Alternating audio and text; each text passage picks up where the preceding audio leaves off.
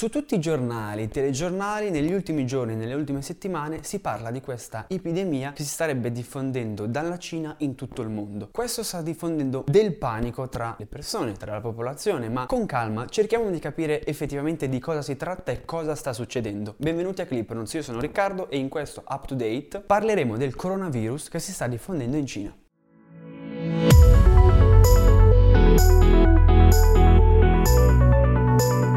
Música Intanto, che cos'è il coronavirus? Partiamo dal nome. Coronavirus non è il nome specifico di questa epidemia, ma il nome del tipo di virus. Un virus a RNA, tra i più grandi virus a RNA, tra gli 80 e i 160 nanometri, che si chiama così per l'aspetto dei virioni, cioè la forma infettiva del virus, che ricorda appunto una corona reale. I coronavirus sono stati scoperti negli anni 60 all'interno delle cavità nasali di alcuni pazienti con un normale raffreddore. Infatti i coronavirus coronavirus umani sono responsabili del 20% delle polmoniti virali e mentre negli altri animali provocano altri sintomi, nell'uomo tendenzialmente provocano un'infezione delle vie respiratorie. Al momento sono conosciute sette tipologie di coronavirus umane, tra cui il coronavirus 2019 NCOV, conosciuto anche come coronavirus di Wuhan, che è quello che si sta diffondendo in queste settimane. Inizialmente si è pensato si trattasse di SARS, una patologia causata da un altro coronavirus che si è diffusa sempre sempre in Cina, nel 2002 e nel 2003, anno in cui si sono registrati 8.000 casi. Era un virus con una mortalità superiore al 10% e che arrivava fino al 50% negli anziani. I primi test però hanno escluso si trattasse di SARS. I primi casi registrati di questo nuovo coronavirus si sono avuti nella metà del dicembre scorso. Sembra che tutto sia partito dal mercato del pesce di Wuhan, una città della Cina centrale da 11 milioni di abitanti. Il 3 gennaio infatti le autorità sanitarie locali hanno comunicato il numero di 40 54 persone affette da una strana polmonite. Tutte avevano in comune il fatto di essere state a questo mercato del pesce, in cui sono presenti, a differenza dei nostri mercati, anche animali vivi. Infatti questo virus è stato trasmesso da un animale all'uomo. Può succedere quindi che un virus, che prima infettava soltanto altre specie animali, possa infettare l'uomo. Perché ciò avvenga devono essere rispettate alcune condizioni. Ad esempio deve essere frequente il contatto tra questa specie e l'uomo, che ovviamente aumenta le probabilità di contagio. Poi questo virus deve essere in grado di inserirsi, di aprire le cellule umane per infettarle e riprodursi. Deve avere quindi una sorta di chiave simile a quella che apre le cellule umane. A questo punto però non è detto che una volta infettata la prima persona o le prime persone il virus possa poi trasmettersi da persona a persona. Per fare ciò deve avvenire quella che si chiama tracimazione o spillover, cioè il virus deve adattarsi geneticamente per poter aprire non solo le cellule di quella specifica persona, ma quelle di tutte le persone. Una volta che è avvenuto ciò, il virus non è più quello che infettava l'animale, ma è diventato un nuovo virus umano. Questa cosa accade di frequente nei coronavirus, che sono predisposti per adattare geneticamente la propria chiave ed entrare nelle cellule umane. Un esempio ne è la SARS, che citavamo prima, oppure la MERS, un'altra epidemia causata da coronavirus che si diffuse nel 2012 in Arabia Saudita con una mortalità del 30% e che causò 500 morti. Sia la SARS che la MERS sono causati da virus virus di origine animale. Infatti la SARS fu trasmessa all'uomo da piccoli mammiferi, mentre la MERS è stata trasmessa all'uomo dai cammelli. Si pensa che invece questo nuovo coronavirus sia stato trasmesso all'uomo da un serpente. Lo spillover però non è proprio soltanto dei coronavirus, ci sono anche altre tipologie di virus che hanno questa capacità, come ad esempio i retrovirus. Infatti un retrovirus che è stato trasmesso dalle scimmie all'uomo è quello dell'HIV.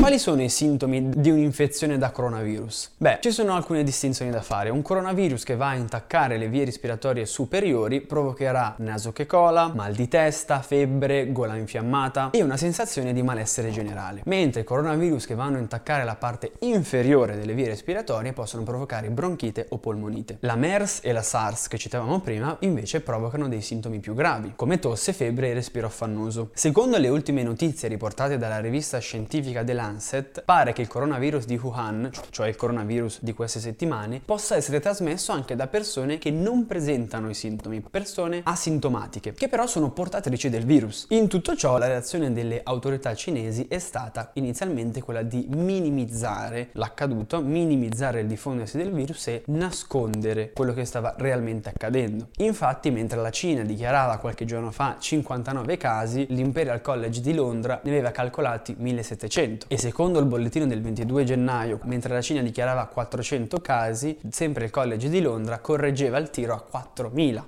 casi. La città da cui è partito tutto, la città di Wuhan, è stata messa in quarantena, è stato bloccato qualsiasi collegamento aereo o via terra con la città. Ma restano i dubbi su quello che stia effettivamente mettendo in atto la Cina per contrastare il diffondersi di questa epidemia. Infatti, il 18 gennaio, proprio a Wuhan, si è organizzato un evento che ha coinvolto 20.000 famiglie, in cui si è cercato di entrare nel Guinness dei primati con il record di maggior numero di passi serviti in un singolo evento. Quindi diciamo che quando si sta diffondendo un'epidemia non organizzi un evento pubblico in cui dai da mangiare a 20.000 famiglie, di solito. E inoltre il 25 gennaio è anche stato il Capodanno cinese, periodo molto importante per la Cina e in cui si spostano 400 milioni di cinesi all'interno del paese ma anche in tutto il mondo. Il WHO, cioè l'Organizzazione Mondiale della Sanità, inizialmente non ha dichiarato che si tratta di un'emergenza internazionale, anche se l'ente europeo per il controllo delle malattie, dopo i primi casi accertati e confermati anche in Europa, ha alzato il livello di rischio di contagio da minimo a moderato. La storia è maestra di vita, ma anche di virus ed epidemie. Infatti la storia dell'uomo è caratterizzata dal diffondersi di malattie infettive e della paura generata da queste, soprattutto quando ancora non esiste una cura o un vaccino. Ad esempio, già nel 430 a.C., durante la guerra del Peloponneso, un quarto della popolazione di Atene morì a causa della febbre tifoide, Oppure anche nel Medioevo, nel 1300 si diffuse la peste nera che causò 20 milioni di vittime, peste che non abbandonò l'umanità per quasi la totalità del Medioevo, andando anche oltre. Un esempio lo è la peste del 1630-1631 che decimò la popolazione del nord Italia e che è anche raccontata nei Promessi Sposi. Venendo a tempi più recenti, alcuni esempi possono essere l'influenza spagnola causata dal virus H1N1